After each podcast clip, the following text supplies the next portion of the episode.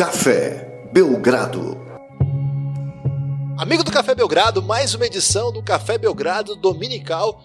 Esse excepcionalmente no sábado. Olha aí, Lucas, mais uma novidade, um Café Belgrado Dominical, excepcionalmente no sábado. Eu, Guilherme Tadeu, comigo Lucas Nepomuceno. E Lucas, o nosso convidado do Belgradão Dominical que conquistou as massas está conosco novamente. Estou empolgado para fazer mais um podcast com ele, o Coach Galego. E você? Olá, Guilherme. Olá, amigo do Café Belgrado. Seja bem-vindo mais uma vez, Coach Galego.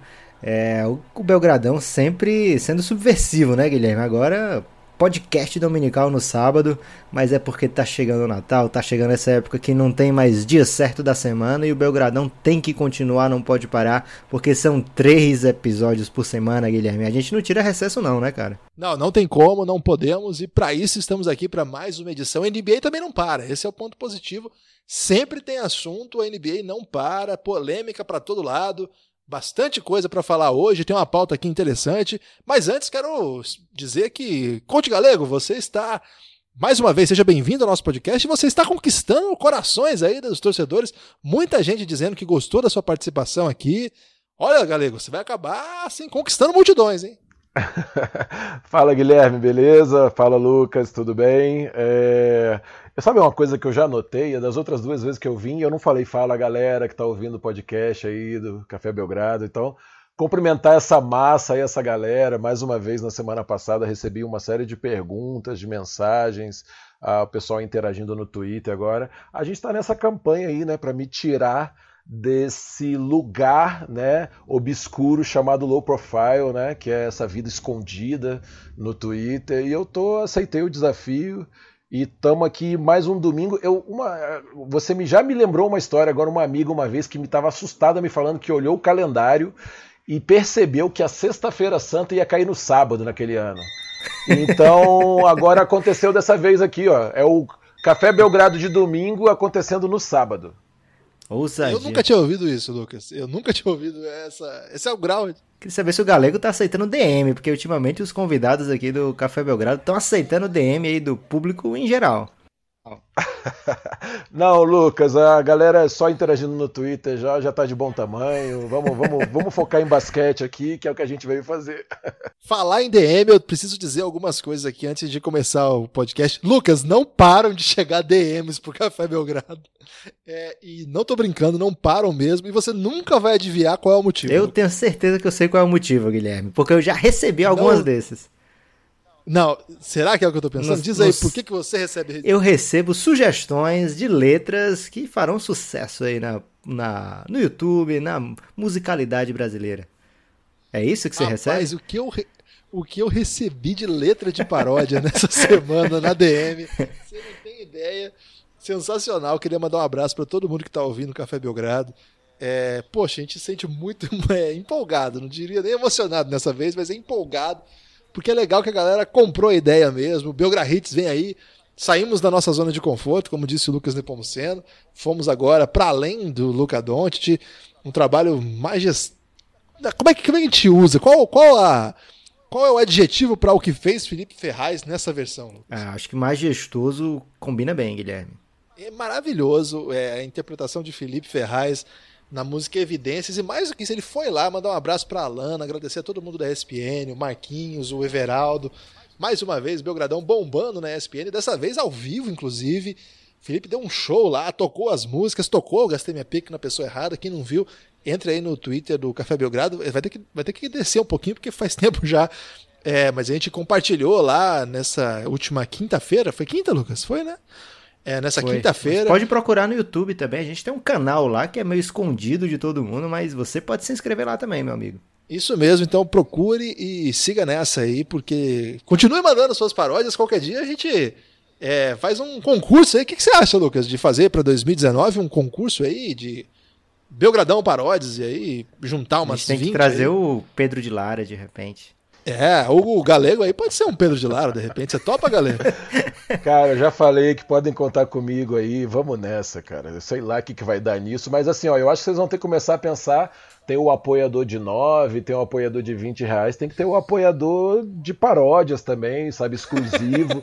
Pensa nisso que hoje em dia tudo é mercado e a galera tá mandando letra pra galera ficar aí empolgada mesmo saber que isso é verdade, ó, eu vou aqui abrir, né, os bastidores.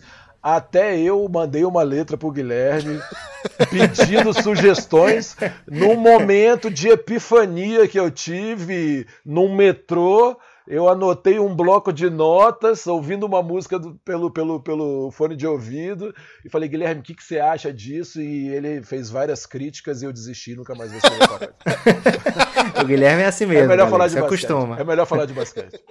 Eu sou o Pedro de Lara, do Belgradão. ótimo, sou... ótimo. É, mandar um abraço mesmo para todo mundo e aproveitar esse gancho que o Galego deu aí.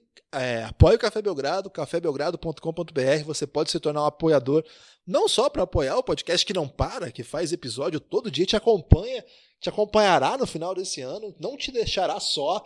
É, e é muito barato para você apoiar esse projeto, com 9 ou com 20 reais mensais.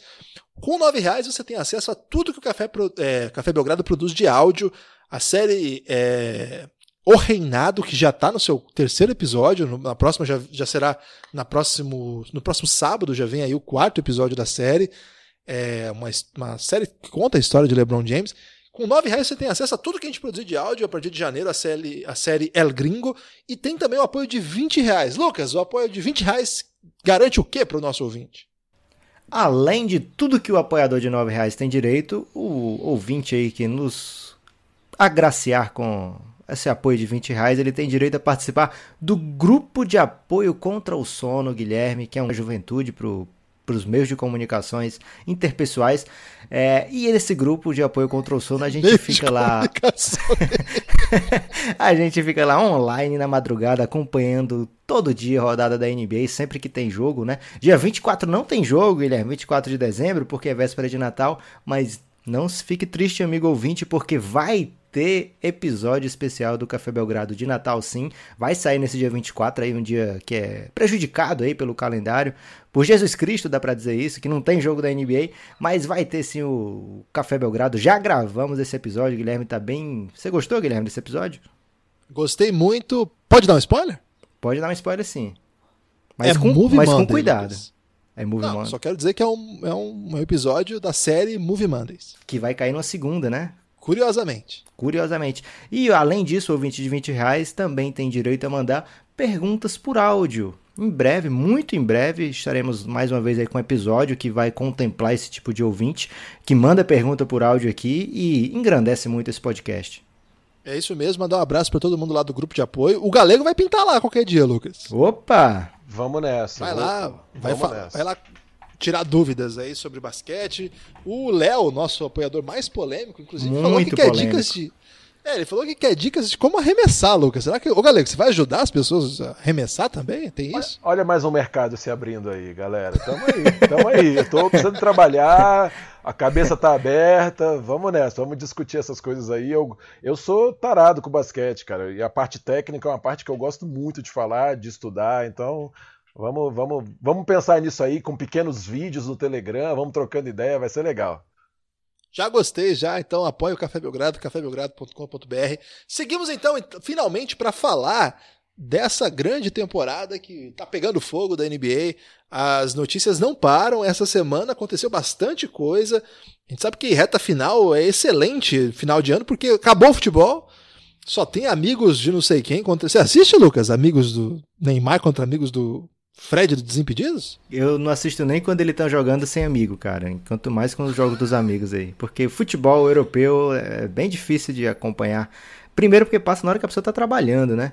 É, e depois porque no fim de semana minhas filhas já têm tomado conta da TV e eu só posso reivindicar a posse da televisão quando é hora da NBA, porque aí sim eu tenho que mostrar que a família tem pulso firme, Guilherme. Mas fora isso, elas têm direito de ver a TV aí durante o horário que passam esse tipo de jogos aí. Que tem quem goste, né, Guilherme? Não vou falar mal, não, mas, cara, basquete é melhor, hein? Ô Lucas, se tem quem goste, eu queria dizer para essa pessoa agora, você tá errado. é mais amigos do Neymar contra amigos de quem? Do Fred do Desimpedidos. Tá passando isso aí agora? Não, eu chutei. Duas possibilidades. Ah, pode, tá. pode acreditar que existe essa possibilidade. Porque E temos que que fazer passa o... na TV.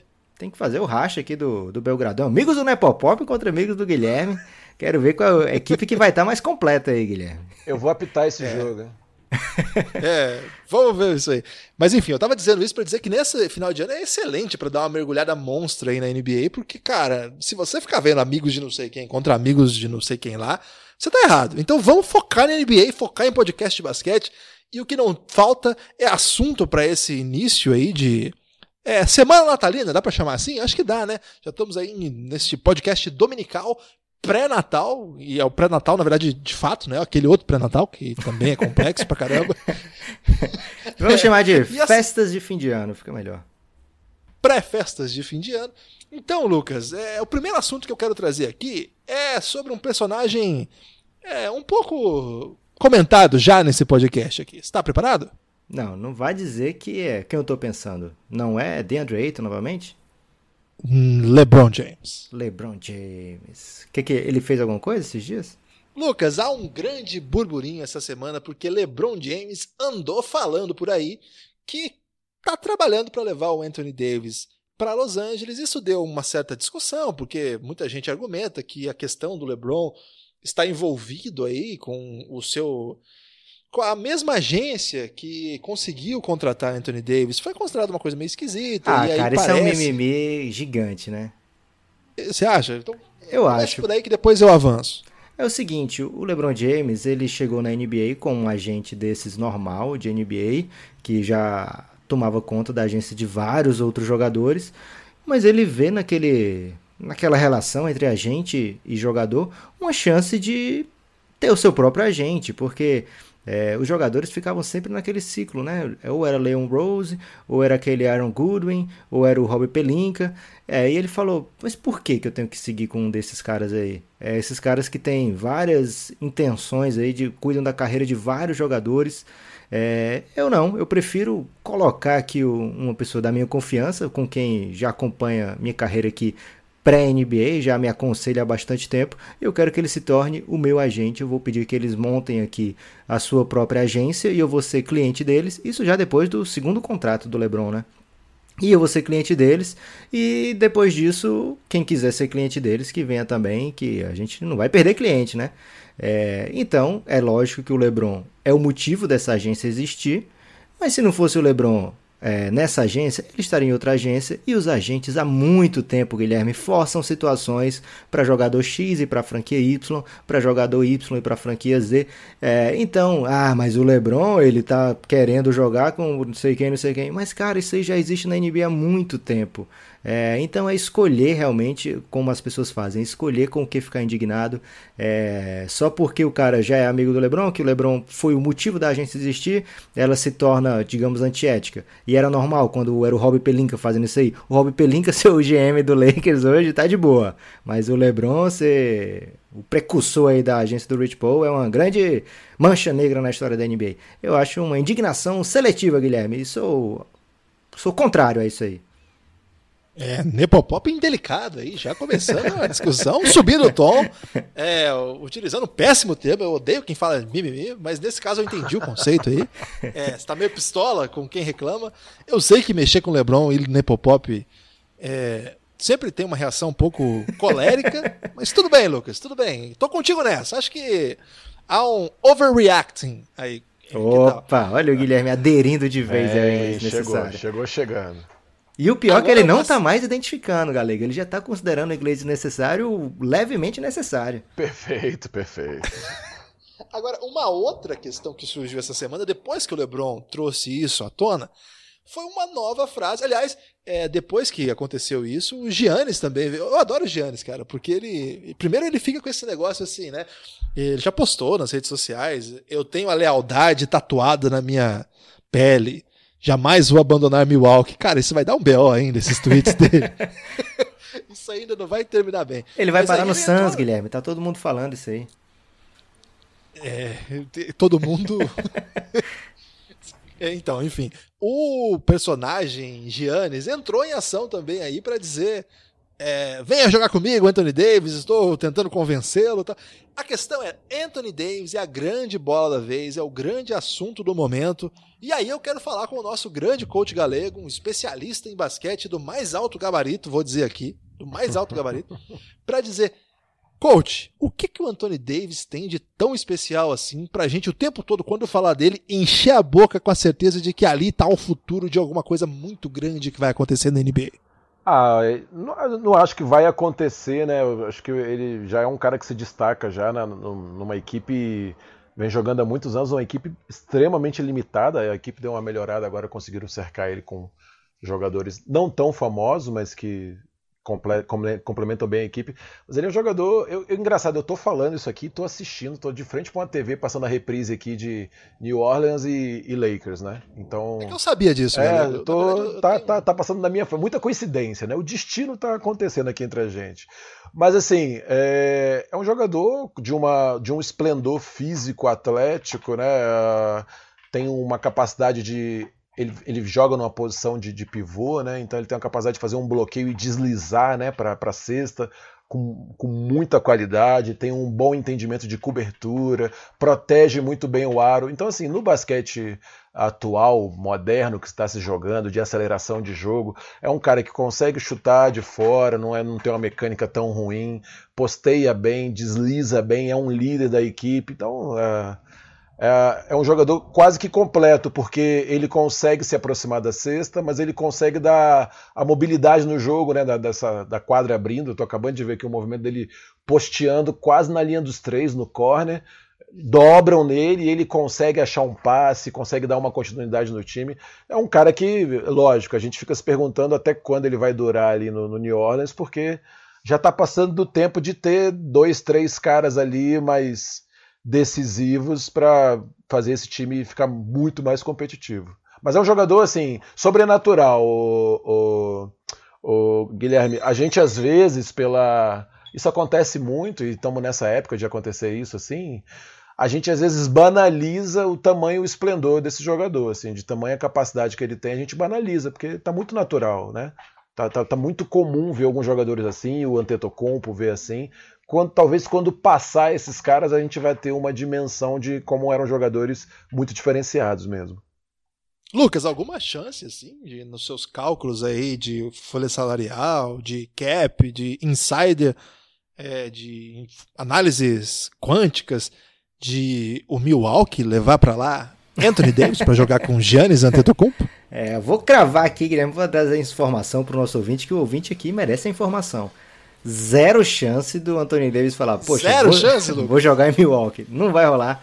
É, ninguém vai para Milwaukee porque quer, Guilherme. Acontecer alguma coisa que a pessoa vai para Milwaukee, mas é difícil. Não, falando sério agora, é bem difícil. Lucas, nossos ouvintes de, do estado de Wisconsin vão ficar muito revoltados com essa sua. Mas eles sabem, Guilherme. Será que eles não sabem disso? É, lógico que eles sabem, né? Inclusive, o, o agente do, do Kevin Durant, ele falou no podcast do Bill Simmons que tem certeza absoluta que o Yannis não renova o próximo contrato com o Milwaukee. Que eu isso? acho. É, ele fala, não, do próximo contrato ele não passa. Mas eu acho que o Yannis vai ser um caso à parte. O Yannis é um menino diferenciado mesmo.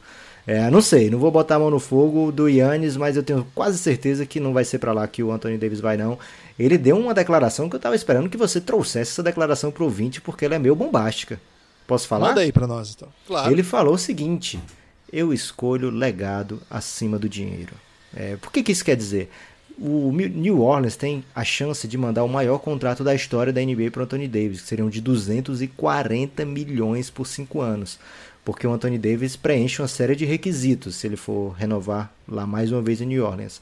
Mas ele, dessa maneira, está dando a entender que se vier uma proposta de outro time, é, pelo máximo, e é lógico que vai vir, ele vai, obviamente, optar por um lugar onde ele consiga títulos, onde ele consiga uma projeção maior, onde ele consiga desenvolver a melhor sua carreira, que não seja jogando com gente muito limitada, né? O Galego estava falando aí que ele, quando recebe uma marcação dupla, ele consegue achar um bom passe, o que é uma coisa muito difícil de fazer quando está jogando com quem ele está jogando, Guilherme, porque não é todo mundo que acha um bom passe para o Antoine Moore, não.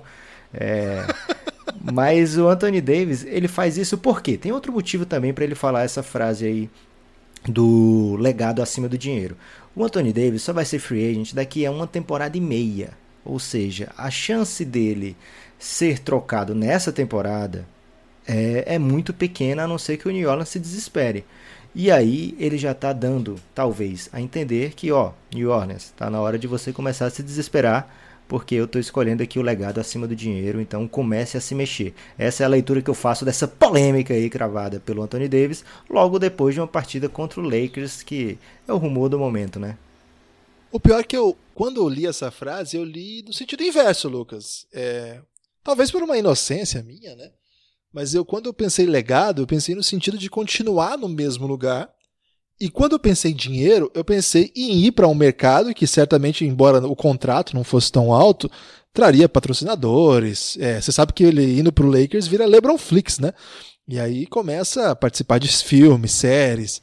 Você ele tá querendo usar o, o Flix em todo canto só por causa do Belgraflix? É, é, porque a gente inventou isso aí, né? Parece que uma outra coisa já existia antes, mas depois a gente inventou. A gente popularizou, Eu... na verdade, né, Guilherme? Já existia, mas a gente popularizou. Ô, Lucas, isso, então... Lucas, o que seria desse podcast sem você para trazer essas observações, hein, cara? Porque. É que eu tento que trazer a realidade pro Flix para lá, Flix para cá, inglês necessário para lá e para cá, você realmente é o é o equilíbrio desse, desse podcast. Eu tenho que denunciar, cara. Galego, porque parabéns. o Guilherme tá muito solto. Parabéns, parabéns. Pode, pode seguir, pode seguir.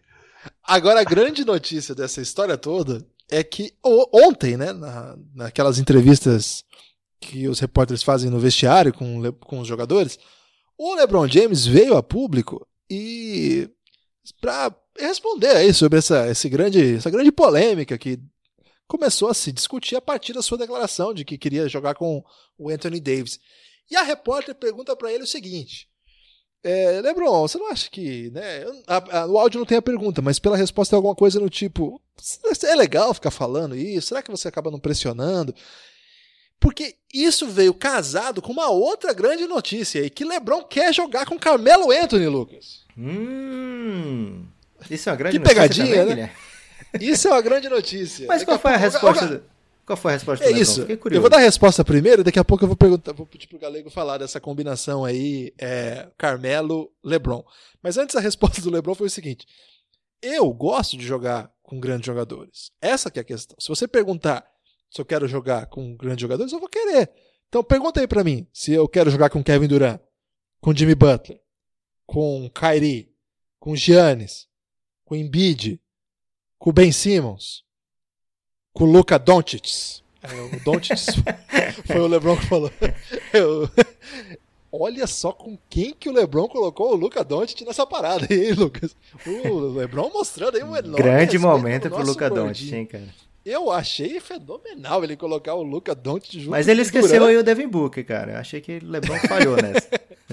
ele colocou o Luca Doncic com Durant, Jimmy Butler, Kyrie, Giannis, Embiid, Ben Simmons. E o legal é que ele chamou o Luca Doncic pelo plural, que já mostra que ele tem um, um carinho pelo Luca é, enorme, né? Um torcedor do, do Philadelphia lá no Twitter, agora não vou lembrar qual é o perfil, disse assim: Caramba, Lebron, você queria tanto jogar com o Embiid, com o Ben Simmons, com o Butler, o que, que você foi fazer no Lakers? Fica aí com o Lonzo agora, com o Kuzma, então. Essa, é, eu não lembro quem é o perfil, quem fez essa piada, desculpa não poder dar a fonte, mas foi lá no Twitter brasileiro, um perfil brasileiro do, do, do Philadelphia, ou de um torcedor do Philadelphia. Enfim. É, achei um grande momento aí.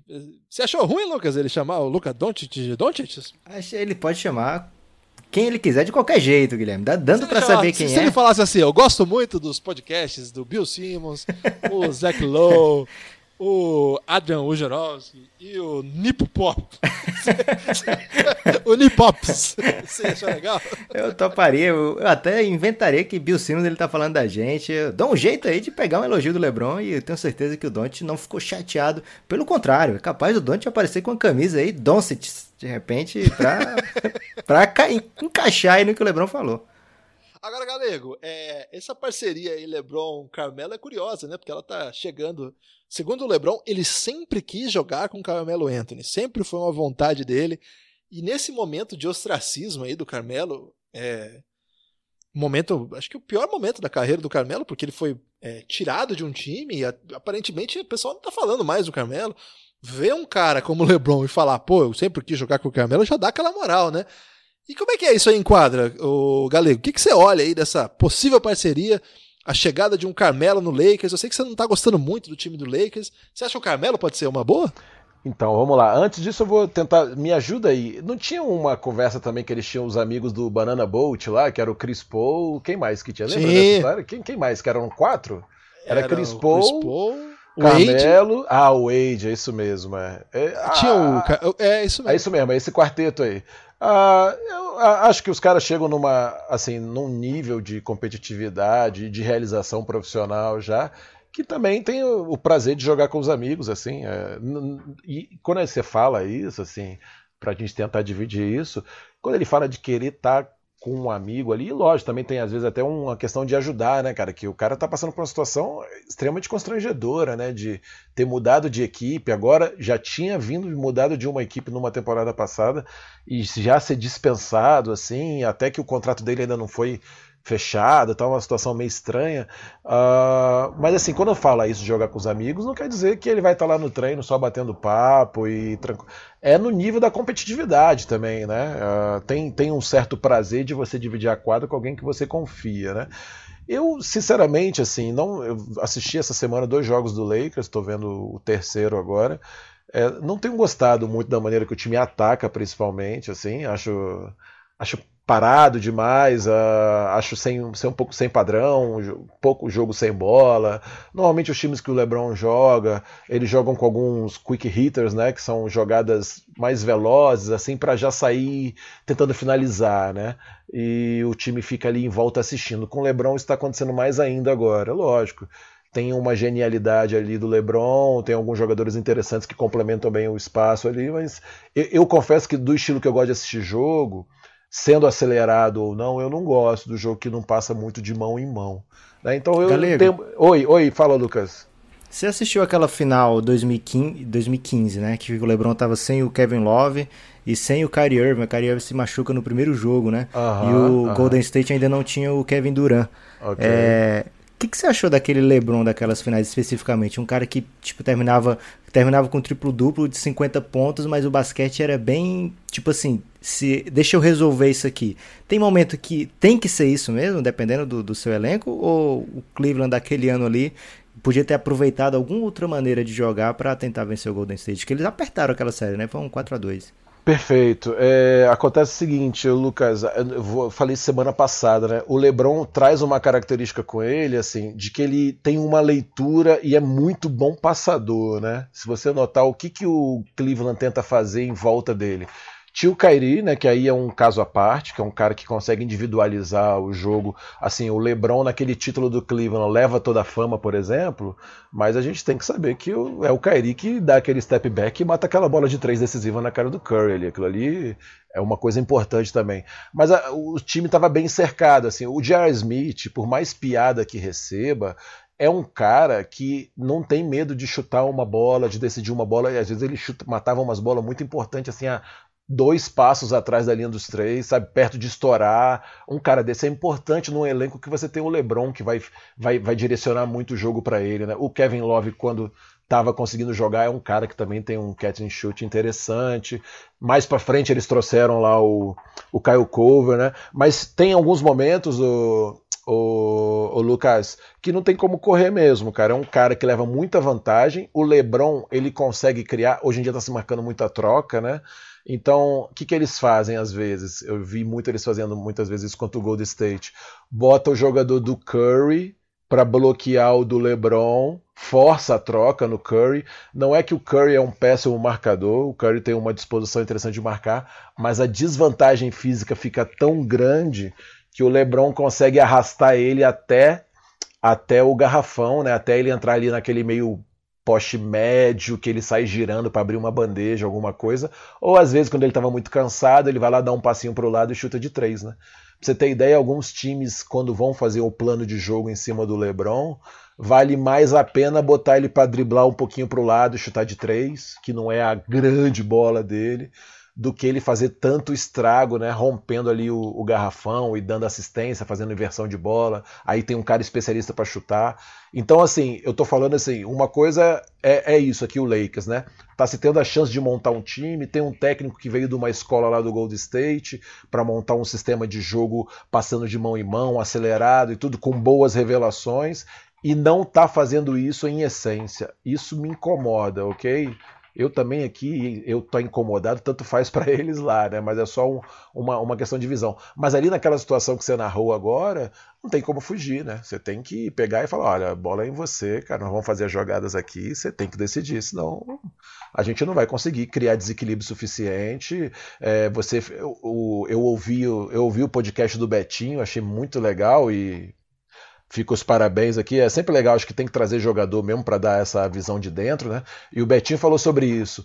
Se você não consegue criar a situação de desequilíbrio para deixar o cara livre, você fica forçando o jogo nele o tempo todo, esse cara no quarto quarto não tá aguentando jogar mais, né? A técnica cai, porque é como parece um pouco com o videogame, o life do cara lá fica baixo, ele já não consegue ter o mesmo aproveitamento. Então alguns times fazem isso muito proposital nos jogadores.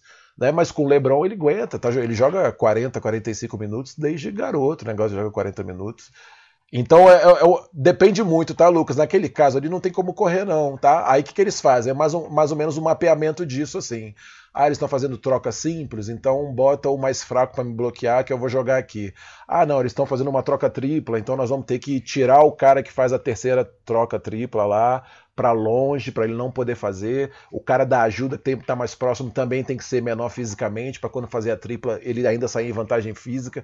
Tem um xadrezinho aí que é o é o vício. Poesia. É o vício. É uma poesia. É, eu, os caras estão agora convivendo comigo aqui, eles estão aprendendo a falar obrigado e poesia. Isso aí é, é apaixonante, cara. É o, é o teu NBA porn. Aí, para mim, é a poesia. Cara. Ué, porque, pô, o Lucas é sexo e o Galega é poesia. é, cara. Naquela, naquele, naquele poema lá que, a, que o, acho que foi o Arnaldo Jabor que escreveu uma, um, uma crônica muito bonita. É um momento, talvez o último grande momento de lucidez de Arnaldo Jabor. E que foi musicado. Críticas a Arnaldo Jabor agora? Sem dúvida. E foi musicado pela Rita Lee, né? E aí fica aqui as duas referências. E eu vou mandar um hot take, aproveitar esse momento. Estão preparados? Caramba, um podcast já com muito assunto de LeBron James, com hot take agora, perto do Natal. Vai ficar muito bom isso aqui, Guilherme. Carmelo Anthony irá pro Lakers hum? E será decisivo nos, na semifinal de conferência do Oeste, decidindo o jogo 6. Mas, tipo assim, pro bem ou pro mal? Pro bem, pro bem. Ah, polêmica isso aí, hein, Guilherme? Anotem e me cobrem. Vamos para o próximo assunto? Posso mandar aqui já ou não? Você tá querendo fazer a média com o torcedor do Lakers. Ó, oh, torcedor do Lakers, o Guilherme tá querendo ganhar o coração de vocês, porque no podcast natalino ele andou falando umas coisas aí. Então não caiam nessa, eu tô aqui para denunciar, Guilherme. Qual o próximo, próximo assunto? assunto de hoje é o Milwaukee Bucks. A gente falou rapidamente aí do Yannis Antetokounmpo, mas a questão é o seguinte, o Milwaukee Bucks não é só o Yannis, é, jogo após jogo, claro que o Yannis é a grande referência desse time, mas, cara, esses caras estão jogando muita bola. A gente está gravando isso no sábado. Aliás, vai ao ar no sábado. É, no dia seguinte que eles deram um sacode impiedoso no Boston Celtics. O Boston Celtics perdeu para dois times muito fortes na sequência, né, Lucas? Sim, o Boston. Falei para a torcida do Boston o seguinte: fiquem tranquilos, cara. Uma temporada é longa, 82 jogos. E nesses jogos você pega muito time bom, é obviamente. E os times é, têm esses momentos de oscilar. Então, se você perde partidas em sequência para grandes times aí como Bucks e Suns, que aconteceu agora com o Boston, é normal. Então, não se desesperem. Acontece isso sim. Daqui a pouco o Boston pega um time mais fraco aí e se recupera. Não, não tem problema, gente. O importante é Mas eu tô, eu tô trazendo isso à tona, Lucas, porque no auge dessa partida ontem, é, entre uma poesia e outra, Rodrigo Galego me mandou uma mensagem dizendo: Me pergunte do Bucks amanhã que eu tenho algo a dizer. E aí, o que, que, você tem a dizer, Rodrigo Galego? Cara, eu assisti o jogo ontem, é, eu fiquei bem impressionado né, com, a, com a maneira que eles estavam jogando. Eu, eu tô querendo fazer uma errata aqui né, em podcast, não sei se existe isso, mas vou criar agora. Agora existe, é... Obrigado. é porque da outra vez vocês me perguntaram sobre o Bucks, eu falei que achava que esse time ainda ia sofrer para tentar pegar uma vaga de final aí na, nessa conferência. E eu vi ontem e fiquei, cara, acho que fui, fui, fui preconceituoso com eles, assim, o time tá bem Você foi redondo. na do Guilherme, Galego, naquele dia, acontece isso. É, eu tô querendo polemizar que nem O ele. que, que eu tenho a ver com isso? Foi dois contra um, você vai dizer que esqueceu agora? Que eu tive que defender o Bucks sozinho aqui, vocês atacando esses meninos maravilhosos. É, e agora o Galego vem pro lado certo da força e o Guilherme aí fica com seu Knicks, Guilherme. Bom, eu, eu não querendo entrar em polêmica para lado nenhum aqui, na verdade eu falei que o time já vem brigando, eu já achava Sai que do muro! eu já achava que pra, sem muro, sem muro, eu já achava que pro ano que vem esse time já ia brigar realmente, mas talvez seja esse ano mesmo já o time, a, como o Lucas falou aí, a temporada é longa, cara, e esses caras assim, é, o Celtics foi lá, fez oito vitórias seguidas, assim, não, não sei quantos jogos com mais de 120 pontos e aí toma duas pancadas aí direto, né? É, os caras estão, os caras são vacinados nisso aí. É muito longo. Eu gosto de analisar mesmo, começar a ver como é que o time está se jogando assim no terço final ali. Ali a gente já consegue entender um pouquinho mais de padrão, que, que os times conseguiram ajustar de defesa, né? Mas assim, se ninguém machucar no Bucks aí, esse time tá ganhando muita confiança. Tem uma coisa no esporte que é maravilhosa, que é a questão do momento, né? O time atravessa um momento bom, tá muito confiante, e isso é importante para times campeões, para times se consagrarem, é, fazerem campanhas históricas. Então eu acho que pode ser esse ano já uma final pro Bucks aí de conferência. Eu tenho gostado bastante do Toronto também. Eu colocaria cinco times aí para brigar na, nas quatro vagas aí das semifinais, né? O Pacers e o Seven Sixers também. Então, eu me corrija aí, peço perdão aos torcedores do Bucks. E Fica estão na tranquilo, briga. Galego. Estão na briga, estão na briga. Os torcedores do Bucks são milhares aí no Brasil. Estão na briga, tá, galera? Contem comigo aí que eu acho que esse time vai, vai brigar. Tá bem bacana, tá bem interessante de assistir mesmo. Vale a pena. Uma, Caramba, coisa, uma- uma coisa bem doida aí de, desses grandes técnicos, tipo o Pop, né? O maior de todos. É, e alguns desses auxiliares do Pop, que viram grande técnico, como o Coach Bud, é que eles vão fazendo a gente viver perigosamente, Guilherme. O Bud, por exemplo, ele transformou em grandes jogadores o DeMar Carroll, o, o Kent Bazemore. Eles receberam salários astronômicos na NBA. E aí você se pega assistindo o jogo do Bucks agora e fica pensando, caramba, esse Sterling Brown aí, viu? O cara é bom. DJ Wilson aí, se ele arrumar o cabelo, de repente ele vai ser um grande jogador. É, e é perigoso, Guilherme. Então você que está assistindo muito Bucks aí, tome cuidado que muitas vezes você pode acabar caindo numa dessas pegadinhas e oferecer um salário gigante aí para esses caras. Mas o, Você que é GM da NBA que tá nos ouvindo, tome cuidado. Ô Guilherme, aproveitar esse gancho aí, tem um pouco, isso apesar da gente falar brincando e tudo, mas tem muita coisa interessante aí nisso que o Lucas disse, porque tem muito mérito mesmo na, no extrair o melhor de cada atleta, né? Ah, se trabalha muito para desenvolver os atletas, eu gosto muito de uma pegada na NBA que de temporada para temporada você vê grandes jogadores acrescentando ao seu jogo, né? O cara, a gente já falou sobre isso aqui também. O cara não chutava de três, agora chuta. O cara só chutava, agora ele também filtra, passa, defende um pouco melhor. Então esse desenvolvimento é pleno sempre do jogador é legal, mas também o outro lado, de assim, pegar um jogador com algumas limitações e colocar ele num sistema para fazer aquelas melhores coisas que ele tem, né? Então tem muito a ver com o mérito também do, do staff técnico, né? Não só do coach principal, do head coach. Uh, mas isso aí reforça um pouco daquilo que a gente falou desse lance do Moneyball, assim. Não é só número, o fator humano, o fator relacional, o fator é, fazer o cara acreditar, desenvolver ele, tá no horário extra treinando com ele, fazendo ele melhorar. Uh, isso aí faz muita diferença. Na temporada passada, apesar de o Celtics ainda não estar tá tão engrenado assim, mas eu lembro que teve uma pesquisa falando sobre o aproveitamento do, de chute do Marcos Smart, que se eu não me engano aí tinha uma estatística meio assim, ele dentre os caras que jogavam mais de 20 minutos na NBA, era disparado o pior aproveitamento de arremesso, porque o arremesso realmente dele é muito inconsistente. Mas só que o plus-minus dele da enquadra era absurdo, né? Aí você fica, caramba, será que é só defesa mesmo que o Marcos Smart dá? Não, o Marcos Smart faz bloqueios incríveis, defende muito bem, briga muito bem no rebote, é muito intenso, cava muita falta para o time tem um fator humano aí da, da, comissão técnica de enxergar isso nos atletas que a gente precisa falar mais. Assim, eu acho que aqui no Brasil a gente se fala pouco, a gente fica meio que fazendo o que a gente brincou semana passada também de fazendo esse L-foot humano, sabe, de pegar a peça aqui e ali e juntar. Mas e aí? Não tem mais quem contratar? É com esse mesmo que vai. Então é isso que o Lucas falou. Você olha jogadores que, cara, na mão do cara jogaram pra caramba e não conseguiram jogar depois é mérito também de, do, do, do, staff técnico aí, tá? Do, do, do, corpo técnico de desenvolver os atletas. Então, acho que é importante ressaltar isso. Ô Lucas, esse novo momento aí do Phoenix Suns, a gente tá gravando isso, o Suns vem de uma série, é a segunda maior série de vitórias da NBA. A maior agora, Quatro. Guilherme. Ah, o Nets perdeu? O Nets perdeu. O Nets perdeu pro Bulls, então conta dobrada aí essa derrota. Então, olha aí, o Suns, verdade. O Suns tem hoje, neste sábado, dia 22 de dezembro, a maior série de triunfos da NBA. E nesse Segue o líder. é, ô Lucas, é, o que, que, tem de positivo aí nesse momento e o que tem de. Isso não vai continuar assim? Ah, o que tem disso não vai continuar assim é o fato do Santos estar tá ganhando, Guilherme. Isso não vai continuar assim, não. Mas de positivo é o que a gente tem, tem lido, tem falado, né? É, o Phoenix Suns está defendendo bem, é, o Devin Booker adiciona muito ao time, obviamente. É, é normal que o time com tanta juventude é, e com tanto desarranjo, digamos assim, na sua parte estrutural, passe por esses momentos terríveis, né? Que a gente assistiu jogos do Phoenix Suns fazendo 10 pontos no primeiro quarto, tomando 40, né? Se fosse 13 a 10, beleza, mas estava tipo 40 a 10, aí não dá.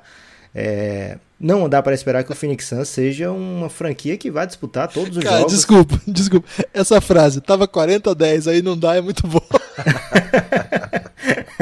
não dá pra gente esperar que o Phoenix Suns é, vá ser uma franquia que vá disputar palmo a palmo com essa Conferência Oeste pesada do jeito que tá. Agora, é sim esperado que tenha esses bons momentos durante a temporada, né? Os momentos, como o Galego falou aí, que os jogadores estão com confiança, que a bola tá caindo, que tá todo mundo entrosadinho, todo mundo saudável, dá sim para fazer uma sequência boa que seja alguma coisa positiva para olhar para o futuro do Phoenix Suns e pensar, aqui tem sim um futuro, tem um planejamento, aqui tem alguma chance de dar certo, é, de sair dessa draga aí que já dura quase 10 anos.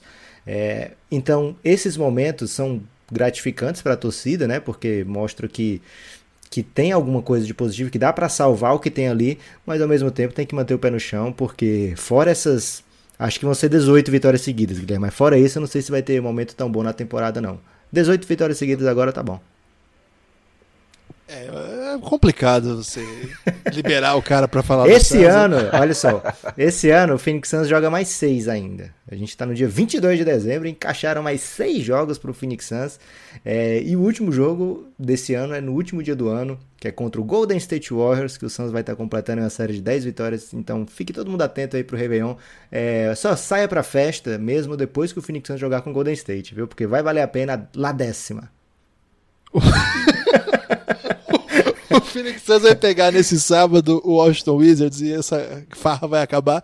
Por isso que eu já aproveitei esse momento. Eu gosto de aproveitar o momento que o Suns está bem para deixar o Lucas falar um pouco com alegria, porque ele, embora ele ache que eu só leve é, questões polêmicas e tristeza e é, um pouco de crítica para ele. Você já fez 18 verdade, paródias do Luca Doncic, Guilherme. E todas envolvendo o Suns. Podia ser só sobre o Doncic, mas não, é sobre o Suns. Lucas, tudo que eu faço é proteger você de você mesmo. É isso que você tem que entender. Agora, o, o assunto aqui, reta final do nosso podcast, é a corrida pelo Oeste. Já temos corrida pelo Oeste. Já temos aquele momento em que começam a se delinear aqueles, aquele, aquela corrida que vai até o final. Aquelas equipes que vão brigar para o playoff, as que não vão. Nesse exato momento, claro, continua tudo muito apertado. Só para você ter uma ideia, Lucas e Galego, o primeiro lugar é o Denver Nuggets com 21 vitórias e o 12 lugar, é, dá para pegar até o 13 ali. O New Orleans Pelicans tem 15 vitórias, ou seja, seis vitórias separam o penúltimo lugar, o antepenúltimo, do primeiro Você lugar. Você tá até desconsiderando o Suns, chamando o cara de penúltimo já. É, porque na verdade o, o Timberwolves, que está em penúltimo, na, atualmente está com um jogo a, a, menos, então pode estar tá junto ali, né? É, então, se você parar para pegar mesmo, é, o Suns, que está num grande momento, está fora, mas o resto todo ali está brigando. Então, o meu desafio agora para vocês é tentar começar já a tatear aquela corrida para playoffs do Oeste. Como que a gente vai desenhar isso aí? Quem que a gente acha que está dentro e quem a gente acha que está na briga. Ou seja, vamos queimar a cara agora, vamos errar coisas absurdas, porque esse é o momento do. Não vou falar a emissora que eu diria. Esse é o momento do. Fora do muro. é, fora do muro eu vou sugerir então, Guilherme, que a gente vá falando de um por um e se tiver consenso que tá dentro, a gente já passa pro próximo. Então vamos lá. Tá preparado, galego? Tô, vamos nessa. Denver Nuggets, tá dentro ou tá fora? Dentro. Eu vou, vou colocar dentro também, só pra gente falar de menos time, mas não sei não, viu? Tá dentro, tá dentro. Opa, isso aí polêmico, isso aí, começou polêmico. É porque é o seguinte, cara, se você separar a campanha do Denver com o Rockets, por exemplo, e aí você tem uma sequência de, sei lá, 10 jogos sem o Jokic pro Denver, cara, isso, essa diferença evapora, mas para esse momento da temporada, jogando do jeito que tá, mesmo com os desfalques, eu não vejo como o Denver não chegar aos playoffs. Tá dentro, sim. Oklahoma City Thunder. Tá dentro. Dentro também. Dentro. Vou com dentro também. O time começou mais ou menos, mas depois engatou e tá num ótimo momento. Vou fechar com a turma do Westbrook e do Paul George. E claro, do Hamidal Diallo. Gemidal. Golden St... Desculpa. Golden State Warriors, não vou nem perguntar, tá dentro. Los Angeles Lakers. Tem LeBron, cara. Cara, Eita. também acho que tá dentro, porque o Lebron vai segurar a onda aí se, se alguma coisa der errado. Galego suspirou, Também. mas acha que tá dentro. É, tô- Sou Boston, Eu acho né, que cara? tá Eu sou dentro Boston, então é complicado. então vamos lá. Muito Até bom agora nós já tem temos coragem quatro. de assumir o time aqui, Galego. Obrigado. Quando o time tem 17 títulos da NBA, fica fácil assumir. Né? Quero ver quando o time tem. Não, não um vem, não vem com esse papo, nenhum. não. Não vem com esse papo, não, que eu conheci o Boston lá atrás quando tinha 16, ok? não vem com esse papo, não. Eu conheci lá atrás, lá na rabeira lá. Tava cinco anos sem ganhar e tal. É o sofrimento, né? Isso, isso. Então até agora nós já salvamos aqui o Denver, o Oklahoma, o Golden State e o Lakers. Ou seja, só tem mais quatro vagas, tá, gente? Agora o negócio pega. Vamos lá. Los Angeles Clippers. Eu acho que não tá garantido, não, cara. Então, eu acho que aquele discurso do Lucas sobre o Denver, eh, eu aplico ele ao Clippers. É um time que vai precisar de estabilidade aí, arrancou muito bem. Eu diria não sei, já que você gosta de falar que eu fico em cima do muro. A minha resposta é não sei. Portland Trail Blazers. Eu também, eu também não tenho menor confiança no Clippers, embora eu goste muito de como o time joga. É... Portland Trail Blazers. Pra mim, Já virou. inusitadamente, tá dentro. Cara, eu sou muito fã do Portland, gosto muito da pegada deles, um time extremamente competitivo através, atravessando aí diversas temporadas. Eu coloco eles dentro também.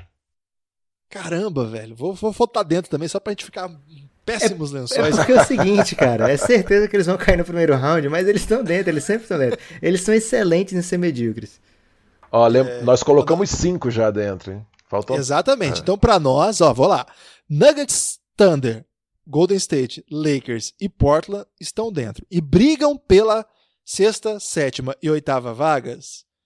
Los Angeles Clippers, San Antonio Spurs. Tá fora, né? Tá fora? Não, fora não, desculpa. Não está dentro. Isso. É, eu acho que não, não é garantido, não tô. Eu, Não, certamente não é garantido. E se for pro playoff, vai ser uma façanha, né, cara? Mas o Rockets, pra mim, tá garantido. O Spurs Eu tá, também acho. o Spurs tá fora de tá dentro, ok? Isso. Mo- Momento filosófico. Isso, tá na briga, tá na briga. É, agora vem cá, peraí, vou, vou, vou dar esse passo então. O Rockets está dentro mesmo com a nova lesão do Chris Paul e essa campanha esquisita? Eu acho que o Rockets tá dentro. Eles têm, enquanto eles tiverem aquela barba gigante ali, eu não vejo como ficar fora de um playoff. Eu, a- eu acho que o Rockets vem, nem que seja pra, u- pra última e penúltima posição. Então nós estamos com duas vagas sobrando só. Estou apavoradíssimo aqui. Temos apenas duas vagas. Mas você colocou para- o Rockets pra dentro também? Que se você não, não for unanimidade, fica aberto. Não, botei, velho. Eu não quero estragar o rolê. Vamos lá. Eu sou parceiro, velho. Uma coisa que eu sou é parceiro. Vamos lá. O Galego, não é foda quando os caras não compram o rolê e fura assim? Ah, não quero. Todo mundo animadão, o cara fala, ah, não quero. É o seguinte, eu Nunca- tô contando com um playoff diferente esse ano da NBA com 10 times do Oeste. Vamos, vamos ver se encaixa. Vamos nessa. Vamos lá, pera lá, pera lá então. É, sobraram até agora para duas vagas: Los Angeles Clippers, San Antonio Spurs, Sacramento Kings, Memphis Grizzlies, Dallas Mavericks, Utah Jazz, New Orleans Pelicans e Minnesota Timberwolves. E Suns, cara. Não, Suns a gente vai, é um podcast sério. Eu acho que pode cortar essa linha aí no Jazz. Eu acho que o Pelicans não vai Pelicans sobreviver. e Timberwolves estão fora já? Eu acho que o Pelicans não vai sobreviver essa, esse falatório aí do Tony Davis, cara. A gente já viu várias vezes na NBA isso acontecer, times que se perdem no burburinho e acabam se desmontando por dentro. Eu torço para que não, porque inclusive apostei que eles ficariam à frente do Houston Rockets. É, então não apostem, tá, criança? As pessoas perdem as calças nas apostas. O Guilherme já me ensinou isso aí, mas eu tinha apostado antes de aprender. É. Então nós eliminamos o Pelicans e o Timberwolves? Timberwolves a gente não gosta também, não? Se for, eu acho que o Timberwolves termina na frente do Pelicans. Desculpa o Gilson. O Gilson é um grande torcedor do Pelicans. É, é apoiador do Café Belgrado. Primeiro apoiador do Café Belgrado, né, Guilherme? É, então, Primeiro apoiador e tem um projeto social que ensina basquete. Então fico muito triste de trazer essa notícia para ele aqui, que antes do Natal já tô eliminando o Pelicans. Espero que eu esteja errado aqui, por, pelo bem do Gilson. E o Timberwolves, você gosta, Galego? Eu acho que esse time também é parecido com o Pelicans, vai, vai brigar na rabeira aí, pode, se tiver um momento bom, vai encostar ali na, na, na, na briga das últimas posições da oitava posição. Sai do muro! Acho. Não, não. Calma. Porra, vocês estão. Isso aí vai virar moda, eu tô ferrado com isso aí. Você gosta daquele, é... você gosta daquele armador The Aaron Fox? Ele joga um bom esportes pra você? Pera aí. Eu não peguei a piada aí, não peguei a piada. É, Vamos lá, então, segue o jogo. Sacramento Kings. Sacramento Kings é o time que eu sou absolutamente fã. Gosto muito daqueles moleques. Eu acho que não vai dar, não, gente. O que, que você acha? É torcida ou achar? Porque eu tô torcendo para aqueles. Eu quero que eles sejam aqueles times, Guilherme, que chega no playoff, carudo pra caramba, aí pega tipo um primeiro Denver de repente, pega o, o Denver contra o Darren Fox no primeiro round dos playoffs e os meninos dão uma canseira, te lembrando um pouco o que o Oklahoma fez naquele primeiro ano que eles foram aos playoffs. Tô torcendo para que isso aconteça, né? Meu wishful thinking é que o Sacramento Kings chegue aos playoffs de forma caruda, mesmo que caia na primeira fase. É, que mais que monte alguma coisa pro futuro, assim, né? Que mostre pequenos passos em rumo à grandiosidade. Então eu vou botar dentro aí o Sacramento porque eu gosto muito do Kings. É, mas não, não foi unanimidade, então não vai entrar. É, o Galego, Utah Jazz, o que, que, você acha desse time? Utah Jazz dentro. Agora minha resposta é sim. É só para não falar que tô no muro e Caramba. tal. Eu explico, é muro. Agora acabou. Utah Jazz dentro. Eu gosto muito do trabalho Décimo do Jazz. segundo lugar atualmente. O que, que o Utah Jazz tem para te dar tanta confiança assim? Eu, eu gosto do sistema do Jazz. Acho que é um time que é, tá ainda se encontrando nessa temporada. Eu acho que o Donovan Mitchell tá, tá se cobrando muito para ser o franchise play aí. Às vezes tá tirando um pouco de tempo o, a forma de jogar do time. Eu sou fanzaço do Joe Ingles, o cara parece um, um elo perdido da humanidade da década de 80, assim, um basquete antigo com novo, e ele consegue jogar uma leitura excelente. Eu acho que ele Gobert... parece o Indiana Jones mesmo.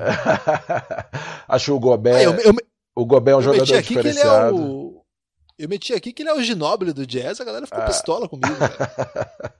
Mas é um jogador que tem um impacto muito grande no, no time. Eu, eu, gosto muito do sistema de jogo do time. O time passa muito bem a bola.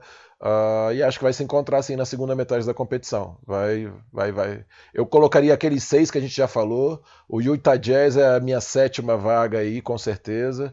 E deixaria uma oitava vaga aí para vocês decidirem, que eu não quero me comprometer com ninguém, quero ser só amado no Twitter, entendeu? o Donovan Mitchell, ele, o jogo passado, ele teve mais turnovers do que pontos, cara. Ele tem que se achar realmente urgentemente. É, é ele tá acelerando demais uh, o jogo, mas é aquele negócio também, né? O cara que é decisivo para construir o jogo dele é através de erros, tentativa, erro e acerto. Então, acho que ele está no meio desse processo. O time está se achando nisso com ele também. Ô Lucas, nós vamos acompanhar o Galego, botar o jazz aí ou nós vamos cortar a asinha dele? Eu vou cortar a asinha do Galego porque não tem nem torcedor do jazz para ficar bravo com a gente, Guilherme. Então vamos priorizar aí time que tem torcida pra gente não levar tanto Você sabe, Lucas, você sabe que, que, lá no estado de Utah tem, eles têm muitos mormons e eles viajam ao mundo, né, para para divulgar a fé, né, para fazer as missões. E tem muitos deles no Brasil e eu não duvido que eles escutem podcast. É, mas, mas até agora nunca levei expor de torcedor do jazz, não, Guilherme. Então, tô fora. Porque eles são muito educados, Lucas. Então, ó, torcedor do jazz aí que tá me ouvindo, aquela blusinha degradê lá deles lá, aquele uniforme amarelo com laranja.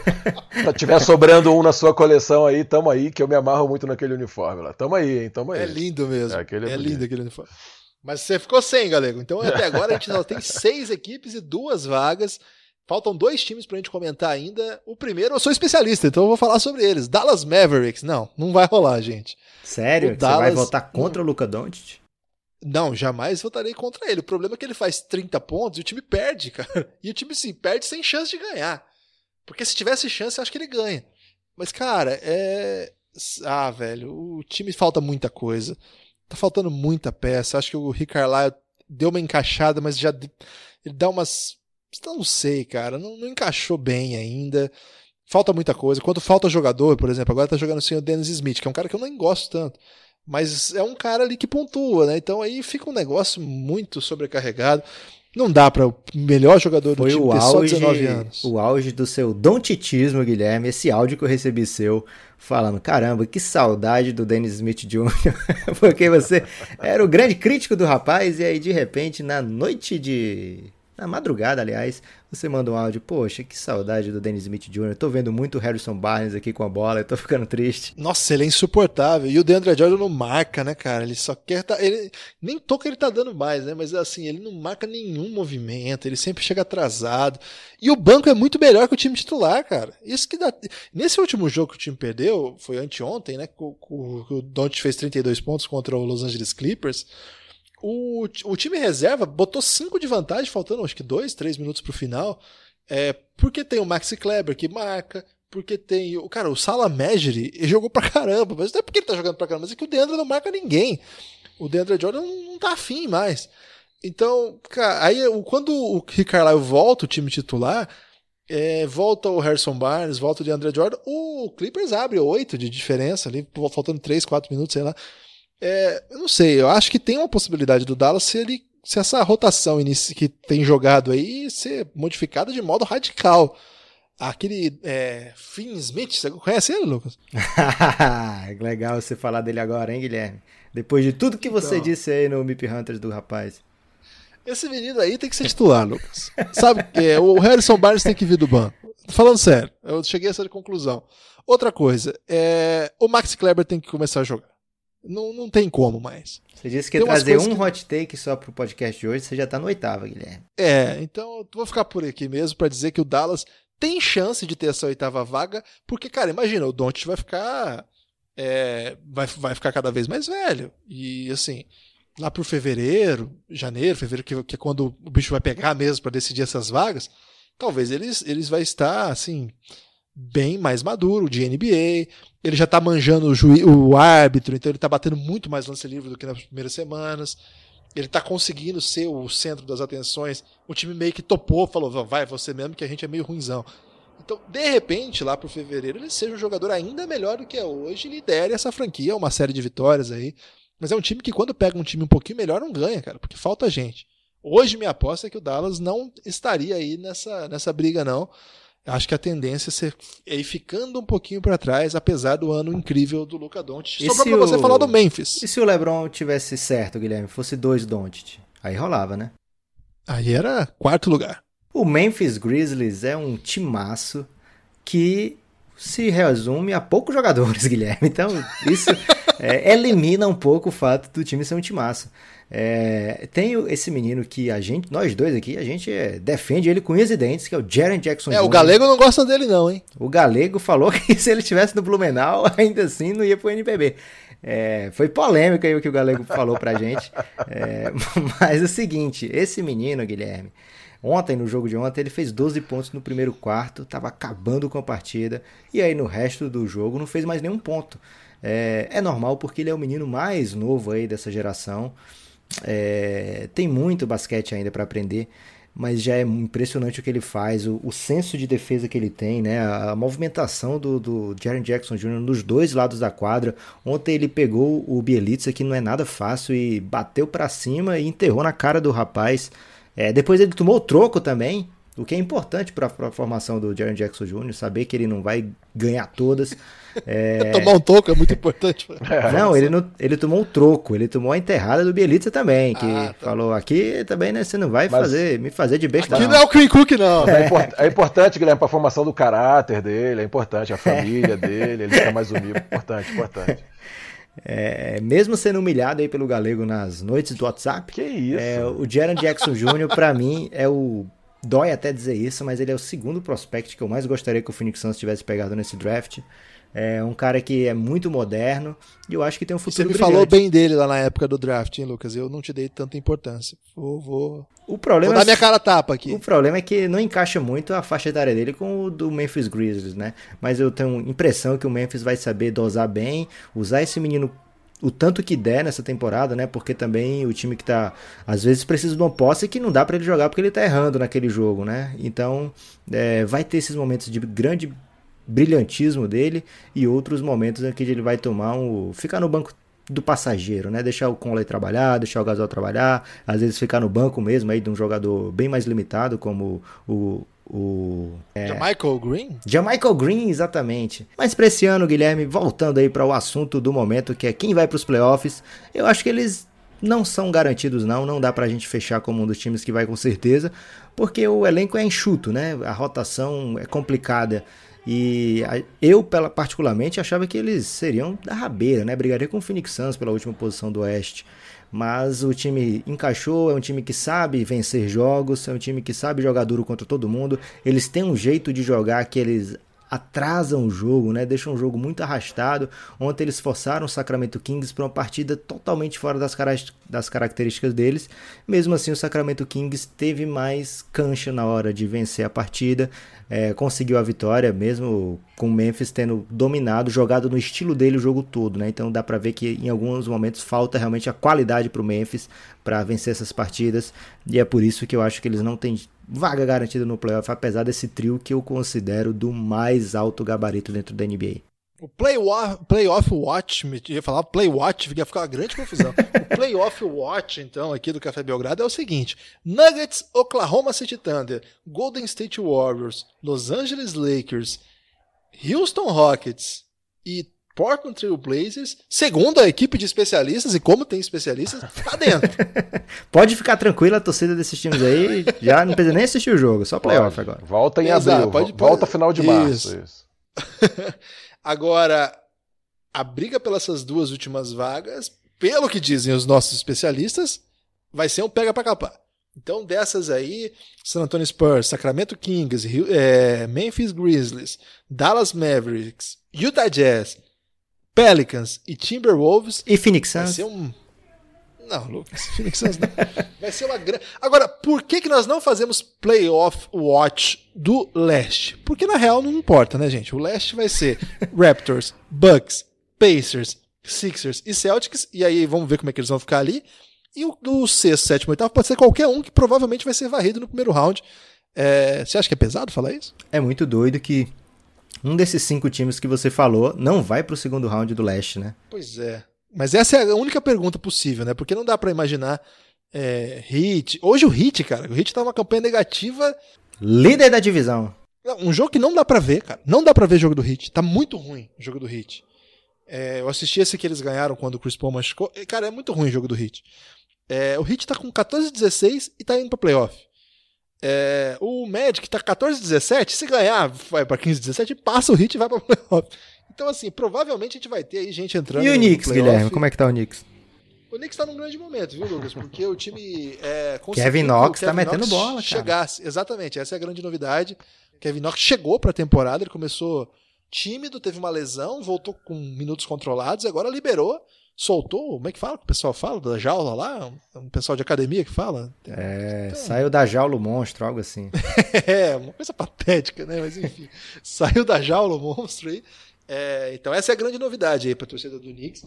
Eu acho que o Wizards ainda pinta lá no playoff ainda, vai ter uma, uma corridinha aí na reta final. Mas o playoff do, do leste não tem nenhum carisma pra gente perder um podcast inteiro fazendo esse manjadíssimo playoff watch já em dezembro. A grande novidade foi que a gente meteu seis, seis times dentro numa atitude absolutamente irresponsável da É nossa porque equipe agora é aqui. muito fácil a gente apagar podcast, Guilherme. Então, lá em fevereiro, se, se apertar a coisa, a gente some com esse aqui. Excelente. Lucas, agora sim, reta final efetiva do nosso podcast. E eu queria te saber uma coisa, assim, que, que se você já jogou aí aquele joguinho do Elifoot do, do basquete que eu passei aqui, que eu falei no podcast? Ainda não, Guilherme, porque tá muito corrido. Três podcasts por semana foi o que aprontaram pra gente aí. E ainda tem que preparar o texto do reinado que vai ao ar a cada 15 dias, então você, por favor, procure uma maneira de apoiar o Café Belgrado para não perder esses episódios do Reinado. Tem novidade para todos os ouvintes, Guilherme. Vai ter novidade é, no aniversário do LeBron James, dia 30 de dezembro. Então fiquem atentos aí, vocês ouvintes do Café Belgrado. É, dia 29, que é o sábado, se não me engano, sai episódio novo do Reinado. E dia 30 deve ter alguma coisa especial no nosso podcast aberto ao público. É, e Guilherme, vou baixar o jogo do Elefute porque um amigo nosso ajudou aí a traduzir para o Brasil, que é o Gabriel Andrade. É, então vou atrás desse Elefute aí, porque lá tem, sabe quem, Guilherme? O nosso Quem? coach galego brilhando nesse jogo. Exatamente, é isso que eu queria falar, Lucas. Porque é o seguinte: metade das DMs que eu recebi essa semana foram sobre gente mandando letra de paródia.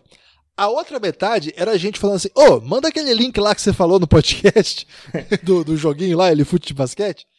Muita gente mandou mensagem, eu passei lá o link pro Gabriel, dei, compartilhei lá. E eu, poxa, como eu falei aqui, eu falei, agora eu vou ter que jogar esse negócio pra ver como é que é, né? Lucas, peguei o Corinthians pra jogar, pra comandar, e marquei um amistoso contra o Blumenau. E quem que tava lá de técnico do Blumenau?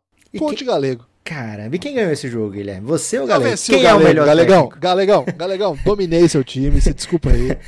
É, Tá aprovado quem é o melhor toda. técnico, né, cara? Não, foi- ficou claro, assim, acho que a tecnologia não mente. É, eu devo dizer o seguinte, ô Galego. Meu time estava trapaceando porque estava usando jogadores já desse ano. Então tem lá o Parode no meu time e tem o Fischer, os dois juntos, e o Fischer tá machucado. Então é uma paralela. Mas eu queria dizer que eu te venci, viu, Galego? Ô, Guilherme, queria dizer que há três dias eu não durmo, porque foi dolorosa essa derrota aí pra mim, ok? E vamos ver, vamos ver se eu consigo levar minha vida de técnico depois de uma derrota tão sofrida como essa com você. Mas eu vi o jogo, ah, mandei para alguns amigos, alguns amigos me mandaram foto depois que tinham me enfrentado também. Meu nome ainda tá como técnico de Blumenau lá. Ah, achei muito legal a iniciativa, mas eu tô que nem o Lucas. Eu videogame comigo, se eu, eu acho perda de tempo. Prefiro dormir nos horários vagos para poder assistir mais jogo depois de basquete. Então, fico feliz que você Fui seja... duramente criticado aqui. Prefiro que vocês joguem aí por mim, me contem como foi a experiência. E eu, o meu videogame real é esse aqui que eu não tenho joystick. Eu fico assistindo na TV e, e cornetando quem tá Mais jogando. uma paulada. Você viu que a derrota doeu pro Galego. tá? Sentiu. Tino, Diga lá, Galvão. sentiu. É o contrário, pô. Isso é, um, isso é um sinal de que eu tô ficando bem à vontade no podcast. É, Agora, falhamos é- pra usar o meme do Galvão, hein, Guilherme? Desculpa. É, a falha miserável, mas tudo bem, Lucas. É o seguinte, gente, agora chegou o momento que o Lucas inovou aí, uma grande novidade que o Lucas está trazendo para essa semana, que é o assim chamado, diga aí, Lucas, o momento É o momento, francamente, que a gente pode usar alternativa ao destaque final ou usar durante o podcast.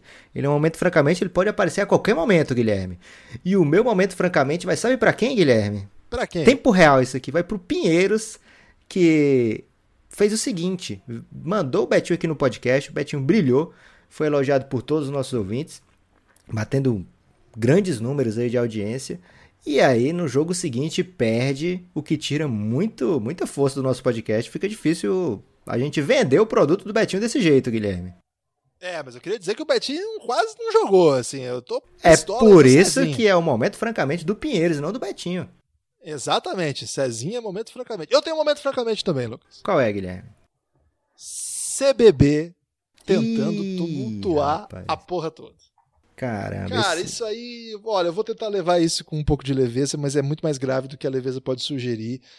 É, houve uma, uma polêmica nessa semana aí, não sei se dá pra chamar de polêmica, mas o noticiário que saiu até pelo Wall Sport é, de que a CBB tem se movimentado para impor à Liga Nacional de Basquete algumas exigências para continuar dando credenciamento, a legalidade necessária chancela. a né? chancela institucional necessária para que a competição, o Novo Basquete Brasil, seja é, inscrito como uma liga oficial FIBA. Como a CBB, que é a confederação que tem vínculo com a, com a FIBA, o ALNB, Liga Nacional de Basquete, precisaria de um vínculo, pelo menos o que a gente chama de autorização, não sei se é essa palavra, porque não é bem parceria, é, para funcionar a sua liga. Essa liga foi criada, a, já é a 11 edição, uma liga que surge da união dos clubes para a tentativa de refundar o basquete nacional, que de fato havia sido demolido por vários problemas, e aqui acho que não cabe nem retomar aquela história, mas para dizer que estava acabado, estava é, um campeonato nem acabou, né? o último campeonato da CBB não acabou, é, o último campeonato nacional. Então a, o NBB meio que se constrói do zero, com, cara, com nada mesmo. Eram os clubes unidos, e aí com a parceria primeiro com a Globo, que ficou 10 anos com o NBB, é, a, Globo tinha uma função bem, bem, bem importante ali, de, de gestão até, dá para dizer. Aos poucos a liga se tornou muito forte, ao passo de conseguir é, terminar o contrato com a Globo e continuar sobrevivendo. E, cara, a CBB seguiu seu, é, assim, as gestões anteriores tocaram o basquete ao seu modo aí, deixaram o Brasil é, em alguns momentos com bons projetos. Devo, devo, dizer assim, por exemplo, eu gostava muito daquele projeto da seleção permanente, por exemplo. É, acho que o Brasil contratou um técnico de ponta na época do Manhano. É, não fez o melhor dos trabalhos em alguns desses ciclos, claro, mas ok, e deixou, digamos, o que a Liga Nacional tocasse o seu próprio projeto.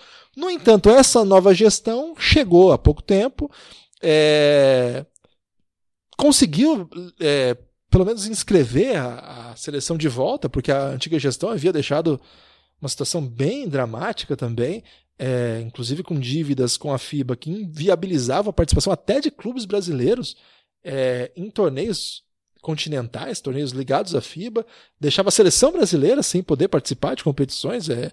Então, a nova gestão, quando assume, tenta reorganizar essa casa. Em alguma medida consegue, a gente tem que ver ainda que está no meio do caminho, dá para dizer que foi resolvido. Acho que não é, não é mesmo esse termo.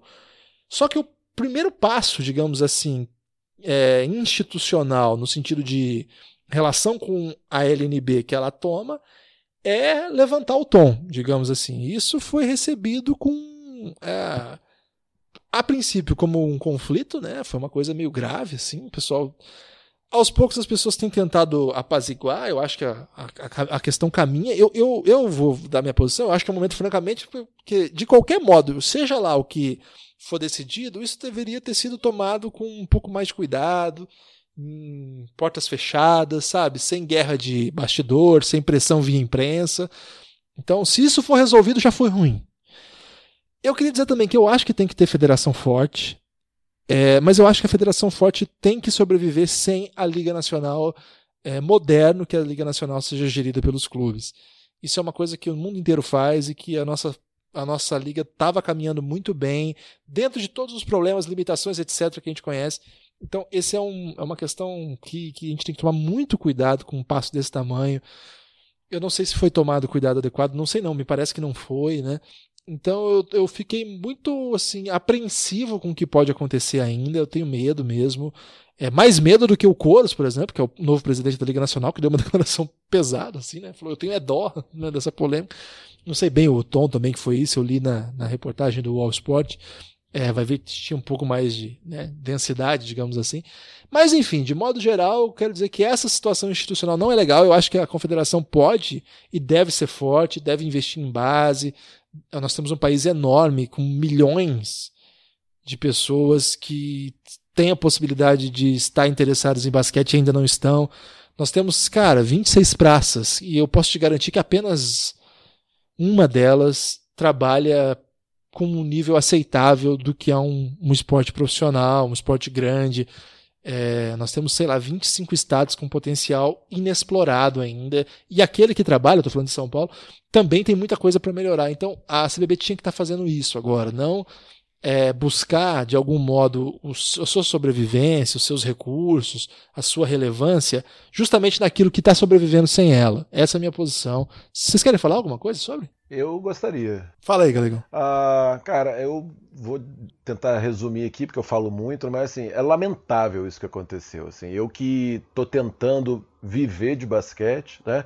É uma vida uh, difícil, assim, você tentar isso acreditar que vai conseguir sobreviver de um trabalho e um esporte que é amador. E a gente, é, depois de muitos anos, como você falou, morto no basquete, a gente consegue ver uma esperança, um produto sendo criado. Eu tive o prazer de trabalhar em duas ligas ouros. Aí, uh, eu trabalho dia a dia na minha vida para um dia chegar no NBB. Né? Então, assim, o NBB se tornou um produto tão interessante. Eu tenho diversas críticas, tenho colegas lá dentro e sempre que posso discuto algumas coisas que eu acho que podia ser melhor, assim, assado. Mas é inegável, inegável que o que eles fizeram, que a maneira como eles resgataram, a maneira como está expressa na mídia. Hoje em dia, essa multidão que está no Twitter, que está no submundo da, das redes sociais consumindo basquete, é inegável que o que a Liga Nacional fez pelo basquete é, é, é de uma grandeza enorme, assim, de uma questão de muita qualidade, de, de um pensamento estratégico que a CBB nunca teve né, historicamente nunca teve um pensamento estratégico de se pensar em 20, 30 anos o que vai ser o basquete aqui do país. E aí a gente vê esse arranca-rabo, essa questão de vaidade, de é, uma nota oficial cheio de colocações assim para para ferir, para atingir. E assim, é, eu falo isso com propriedade, Guilherme, porque assim, se você não está no NBB, se você não está no topo da pirâmide, e você trabalha com basquete, então você é o cara que está fomentando esses caras, entendeu? Então eu passei anos da minha vida trabalhando na base, trabalhando em seleções de base, em jogos escolares, é dia a dia dando 5, 6, 7, 8 horas de treino para diversas categorias e ganhando um salário apenas. E aí você é, vai ver a CBB acabando com os campeonatos de base de seleções, que já eram numa estrutura limitada, de qualidade baixa, mas ainda existia alguma coisa, você ainda ainda conseguia levar o atleta a treinar todo dia porque ele queria ser a seleção do estado dele. Nem isso tem mais hoje em dia.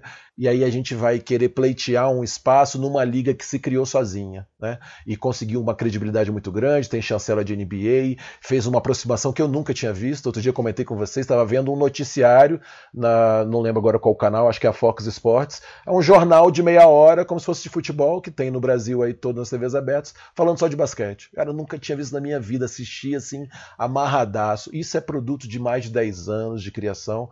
E aí a CBB me vem agora querer tomar o espaço dela de volta, exigindo. Eu acho que ah, deveria ter tido uma nova postura, um novo, uma, uma nova maneira de se falar, mais humildade na maneira de se posicionar. Acho que são pessoas bem intencionadas, mas que falaram de forma vaidosa. Então isso me doeu, porque está atingindo diretamente meus objetivos de trabalho, meu futuro. E quando eu falo eu, Guilherme, não é uma questão egocêntrica aqui, mas para representar uma quantidade grande, cara, de técnicos. Né? Eu participo de um grupo de WhatsApp com 300 técnicos do Brasil. E esse grupo é o grupo 2, tem o grupo 1. Um. Então, pelo menos ali a gente está falando de uma massa de 600 técnicos que almejam estar aí nesse topo da. 600, cara. Nós temos 20 times jogando profissionalmente aí, né? 6 na Liga Ouro, 8 e 14, 22 times. Então é brincadeira, cara, a gente botar, é, estremecer uma coisa que tá andando tão bem assim. Acho que tinha que ser sido tratado de uma maneira melhor, tá? Então aproveito francamente meu aí, não sei se eu tinha direito a falar também, mas a, a, a, aproveito para colocar isso também, assim, que foi doído, me incomodou profundamente e eu torço para que as coisas saiam melhores. Acho que a CBB tem que assumir uma série de papéis que ela está lutando para assumir, para corrigir, um, é um, um buraco histórico que foi criado aí, um abismo no Brasil, uh, e acho que a Liga vai conseguir, tem, tem que ter é, sabedoria agora também de se aproximar e tentar conversar, corrigir e as coisas crescerem para todos os lados. A gente precisa que o basquete cresça, né? E não uma região, um time, um produto, uma franquia. Isso aí a gente precisa fugir disso. É, era isso. Lucas, seu momento francamente rendeu, hein? Foi o seu, Guilherme. Eu falei de uma bem mais leve aí, que foi coisa de segundos. Não, o quadro que você criou. ah, esse quadro tem um potencial tremendo, Guilherme, porque eu... o que mais sobra nesse momento do basquete brasileiro é o momento, francamente. Ô, Guilherme, Lucas, Lucas mas... desculpa aí, só para terminar aqui, pode ó. Falar, galera. Se a gente firmar aí, se eu começar a vir uma vez por semana aí, eu vou largar a terapia aí e vou ficar com esse quadro do Francamente aqui, tá? Que aí economizo uma grana. Eu quero saber se o é isso. Eu só quero saber se o Galego manda o link do podcast nos grupos de WhatsApp aí dos técnicos, porque perigo, é uma audiência... perigo, perigo. É uma audiência muito grande. Não, eu sou tímido, eu sou pouco participativo no grupo, mais leio para aprender algumas coisas lá, mas vamos, vamos ver. Fica, fica no Coloca ar. a aí. gente nesse grupo aí, Guilherme. Ô, Galego. Eu a vou- eu te- escondido Não, aí esse. esse- Tem que ser técnico. Você- é, vocês vão ser excluídos. Mas você venceu o Galego aí no, no jogo. É porque no grupo a gente não fica fazendo divulgações próprias, entendeu? O grupo tem uma ideia de discutir ações táticas, então o moderador do grupo, que é o Marquinhos, mandar um abração para ele, vou falar para ele que falei dele aqui no, no, no podcast para ele divulgar. E ele traz algumas situações de jogo, entrevista alguns técnicos, é uma troca de experiência legal, assim. Então, é isso. Ô, Lucas, agora eu acho que pra gente não terminar em posição é, fetal, chorando as, as misérias, eu acho que a gente precisa de um destaque final alegre. Tem um destaque final aí? Destaque final, Guilherme, é o seguinte: agradecer a- o apoio, a audiência, o carinho dos nossos ouvintes, porque esse ano aí de 2018, que tá acabando, infelizmente, ou felizmente, né, por alguns sentidos, mas pro Belgradão foi uma coisa impressionante, né, Guilherme? Tanto de carinho que a gente recebeu, tanto de resposta que a gente teve da nossa audiência. Então, agradecer de coração aí a todo mundo que ajuda o Belgradão a ser o Belgradão.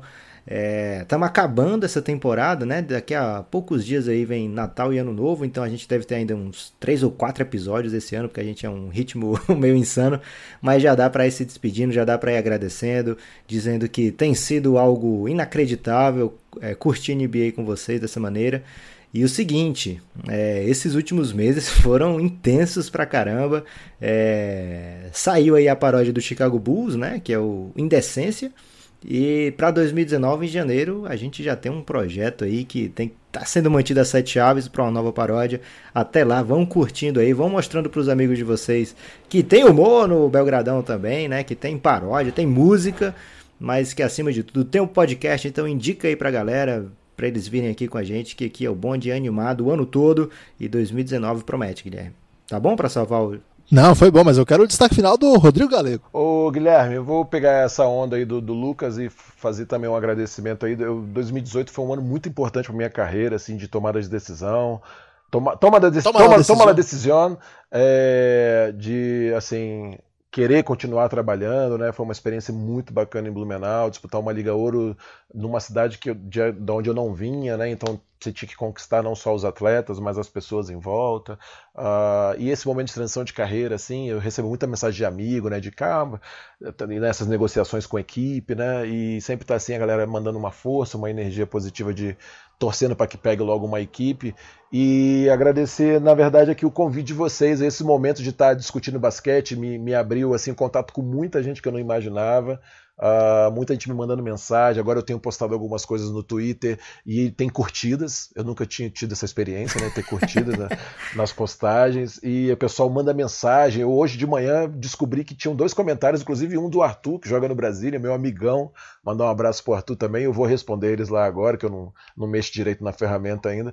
Mas assim. Estrela, hein? Mas assim, esse momento. Esse O momento... cara não responde nem o Arthur, velho. Que isso? Não, mas o Arthur é amigo das antigas, ele, ele vai conseguir me perdoar, com certeza, fica tranquilo. Uh, mas assim, é um momento muito agradável de falar de basquete, assim, eu acho que a gente consegue, vocês conseguem fazer isso, eu tô tentando entrar no bonde de ser informativo, sempre fui a favor, sempre falei isso com meus atletas, né? Tem que ter conteúdo, cara, a coisa tem que ter sentido, sacou? Uh, mas a gente consegue descontrair, falar besteira, um momento cultural, as paródias são incríveis, eu tô falando sério, eu escrevi uma paródia no metrô empolgado com vocês aqui, então uh, é sempre muito bem-vindo a gente conseguir se divertir com o que a gente faz também, senão fica uma pressão danada e a gente fica melindrado só chorando as mágoas aí, então é, esse é meu destaque final. O basquete brasileiro tem muita força, muita vida, e esse submundo da internet aí tá me ensinando muita coisa nesses dias aí convivendo com vocês. Fiquei comovido, Lucas, com o destaque final do. O Galego quer emocionar a gente. E o seu destaque final, Guilherme? O meu destaque final, Lucas, é um jovem jogador esloveno que tem conquistado a NBA, Luka Doncic. Tá jogando muita bola. Ah, Essa Guilherme, semana- para, isso aí não vale, cara. Destaque faltando final destaque é no final? fim, não pode ser destaque inicial, do meio e final, tudo é mesmo, sempre a mesma coisa? Lucas, eu, eu- a, a missão do destaque final nesse episódio é levar alegria às pessoas porque a gente tava terminando na Ah, bad. tá perdoado. Então, eu acho que não há nada que deixe as pessoas mais felizes do que ouvir o Belgradão falando de Luca Doncic. Inclusive, até hoje recebi acho que umas três mensagens de gente reclamando que falava muito dele, e a maior parte de gente falou: você fala pouco, tem que falar mais. O que, que você então, acha dele meter uma bola, um step back e sair sorrindo para as câmeras, hein, Guilherme? Aquele sorriso, né, Ai, aquele... Você sente que é para você aquele sorriso? Eu acho que, na verdade, é pro basquete, né, cara? Então a gente fica encantado. Mas a informação que eu tenho, Lucas, é que o Luca Doncic, que vem aí numa temporada bem, bem interessante, né? Com 30 jogos, na verdade 29, né? Porque um ele não atuou. É... Ele tem, Lucas, desses 29 jogos, apenas 3 com menos de 10 pontos. Que tal essa estatística? O cara que. E acho que vai ter só essas três mesmo, Guilherme. Porque o time, se ele não for bem, o time faz 8 pontos no jogo. Forte abraço! Até a próxima.